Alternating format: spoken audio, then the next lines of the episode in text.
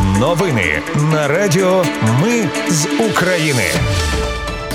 Вітаю, це Радіо Ми з України. Мене звуть Анастасія Вихор. Це головні новини вівторка, 21 березня.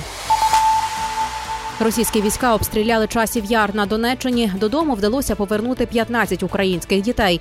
Парламент сьогодні проголосував за кілька кадрових змін для уряду. Після вибухів у Джанкої окупаційна влада запровадила в місті режим надзвичайної ситуації. А Британія передасть Україні танкові снаряди зі збідненим ураном. Про все це та більше далі. Російські війська обстріляли часів яр на Донеччині. Зруйновано приблизно 15 приватних і багатоквартирних житлових будинків. Суспільне повідомляє про загиблу літню пару і одного пораненого. Додому сьогодні вдалося повернути 15 українських дітей. Про це зазначив омбудсмен Дмитро Лубінець. Це діти з міст Харківської та Херсонської областей, які були під окупацією. Звідки саме їх повернули з Росії чи з окупованих територій? Омбудсмен не зазначив. Євросоюз сьогодні переказав Україні другий транш макрофінансової допомоги. Він містить півтора мільярда євро. Перший транш у 3 мільярди євро Україна отримала в січні. Загалом на цей рік Європейський союз виділив Україні 18 мільярдів євро макрофінансової допомоги. І про кадрові зміни в уряді, за які сьогодні голосував парламент, Оксана Лісового призначили новим міністром освіти і науки України. Із 2010 року він обіймає посаду директора малої академії наук України. А з початку повномасштабного вторгнення воює в складі 95-ї десантно-штурмової бригади збройних сил України. Новим міністром з питань стратегічних галузей промисловості Верховна Рада призначила колишнього очільника Укрзалізниці Олександра Камишіна. А Михайла Федорова Верховна Рада призначила віце-прем'єр-міністром з інновацій, розвитку освіти, науки та технологій, а також міністром цифрової трансформації.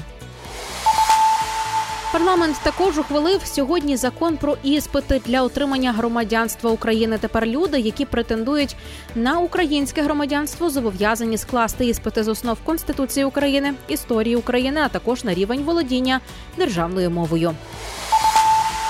Служба безпеки України повідомила про підозри окупаційному очільнику Запорізької атомної електростанції Юрію Чернічуку, а також російському блогеру і дизайнеру Артемію Лєбідєву та колишньому заступнику начальника загону воєнізованої охоронної станції. Чернічук до окупації був заступником головного інженера. А на новій посаді змушував українських атомників підписувати контракти з Росатомом і допомагав росіянам у спробах підключити атомну електростанцію до енергосистеми Росії. Зрадник з охорони передав росіянам майно загону. Лєбідєв у липні минулого року їздив на атомну електростанцію та фотографувався на даху станції. Відвідування захоплених територій України Лєбідєв назвав маленькими радощами повноцінного життя. А от Чернічуку загрожує до 12 років ув'язнення, Лєбідєву до 8 років. Ну а третьому фігуранту також до 12 років у в'язниці. В Українській православній церкві Московського патріархату сьогодні кажуть, що їм обмежили доступ до печер і мощей Києво-Печерської лаври через роботу комісії, яка оцінює збереження культурних цінностей. Обмеження стосуються також Христовозвиженського, Анна-Зучатіївського храмів та храму на честь собору всіх преподобних печерських. Ченців і вірян туди нібито не пускатимуть вже від сьогодні.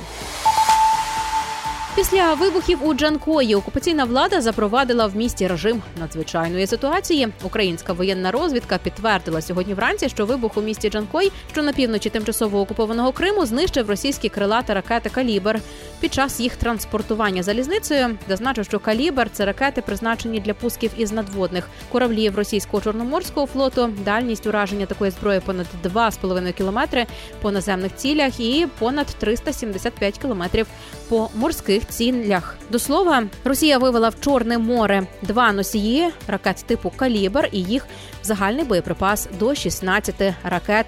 Зазначили у військово-морських силах збройних сил України.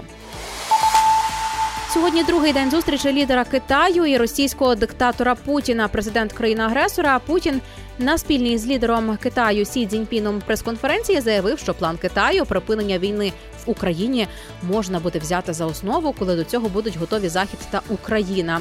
Про це повідомляє російське пропагандистське інформагентство Ріа Новості. Зі свого боку, китайський лідер, нібито зазначив, що Пекін виступає в українській ситуації за мир і діалог. Нагадаю, що 24 лютого китайське міністерство закордонних справ опублікувало так званий мирний план зі своїми ідеями щодо врегулювання війни Росії проти України.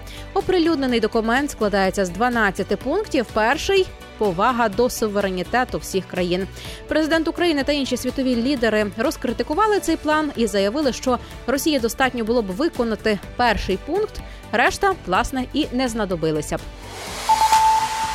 Прем'єр-міністр головуючої групі семи Японії Фуміо Кісіда під час візиту в Україну відвідав Бучу на Київщині. Про це пише Reuters. Прем'єр поклав вінок перед місцевою церквою, після чого вшанував пам'ять загиблих хвилиною мовчання і вклонився. Прем'єр-міністр Японії Фуміо Кісіда прибув 21 березня до Києва, щоб провести переговори із президентом України Володимиром Зеленським. Британія підтвердила, що передасть Україні танкові снаряди зі збідненим ураном. Вони використовуватимуться у Челенджер 2 і краще пробиватимуть сучасну броню. Водночас існує занепокоєння через радіоактивність таких снарядів, бо при влучанні снаряд розривається і уран вилітає в повітря, яке потім вдихають солдати на полі бою. І на завершення Верховна Рада ухвалила закон, який забороняє присвоїти геофізичним об'єктам в Україні назви, що звеличують, увіковічнюють, пропагують або символізують державу окупанта. Про це повідомив народний депутат з фракції голос Ярослав Железняк в телеграмі. Згідно з законом, нові назви також не можуть символізувати визначні пам'ятні історичні та культурні місця Росії, її міста, дати, події діячів, які здійснювали військову агресію проти України та інших суверенних країн. Наразі це всі новини. Мене звуть Анастасія Вихор. Нагадаю, українці, ми незламні. Радіо ми з України перемагаємо разом.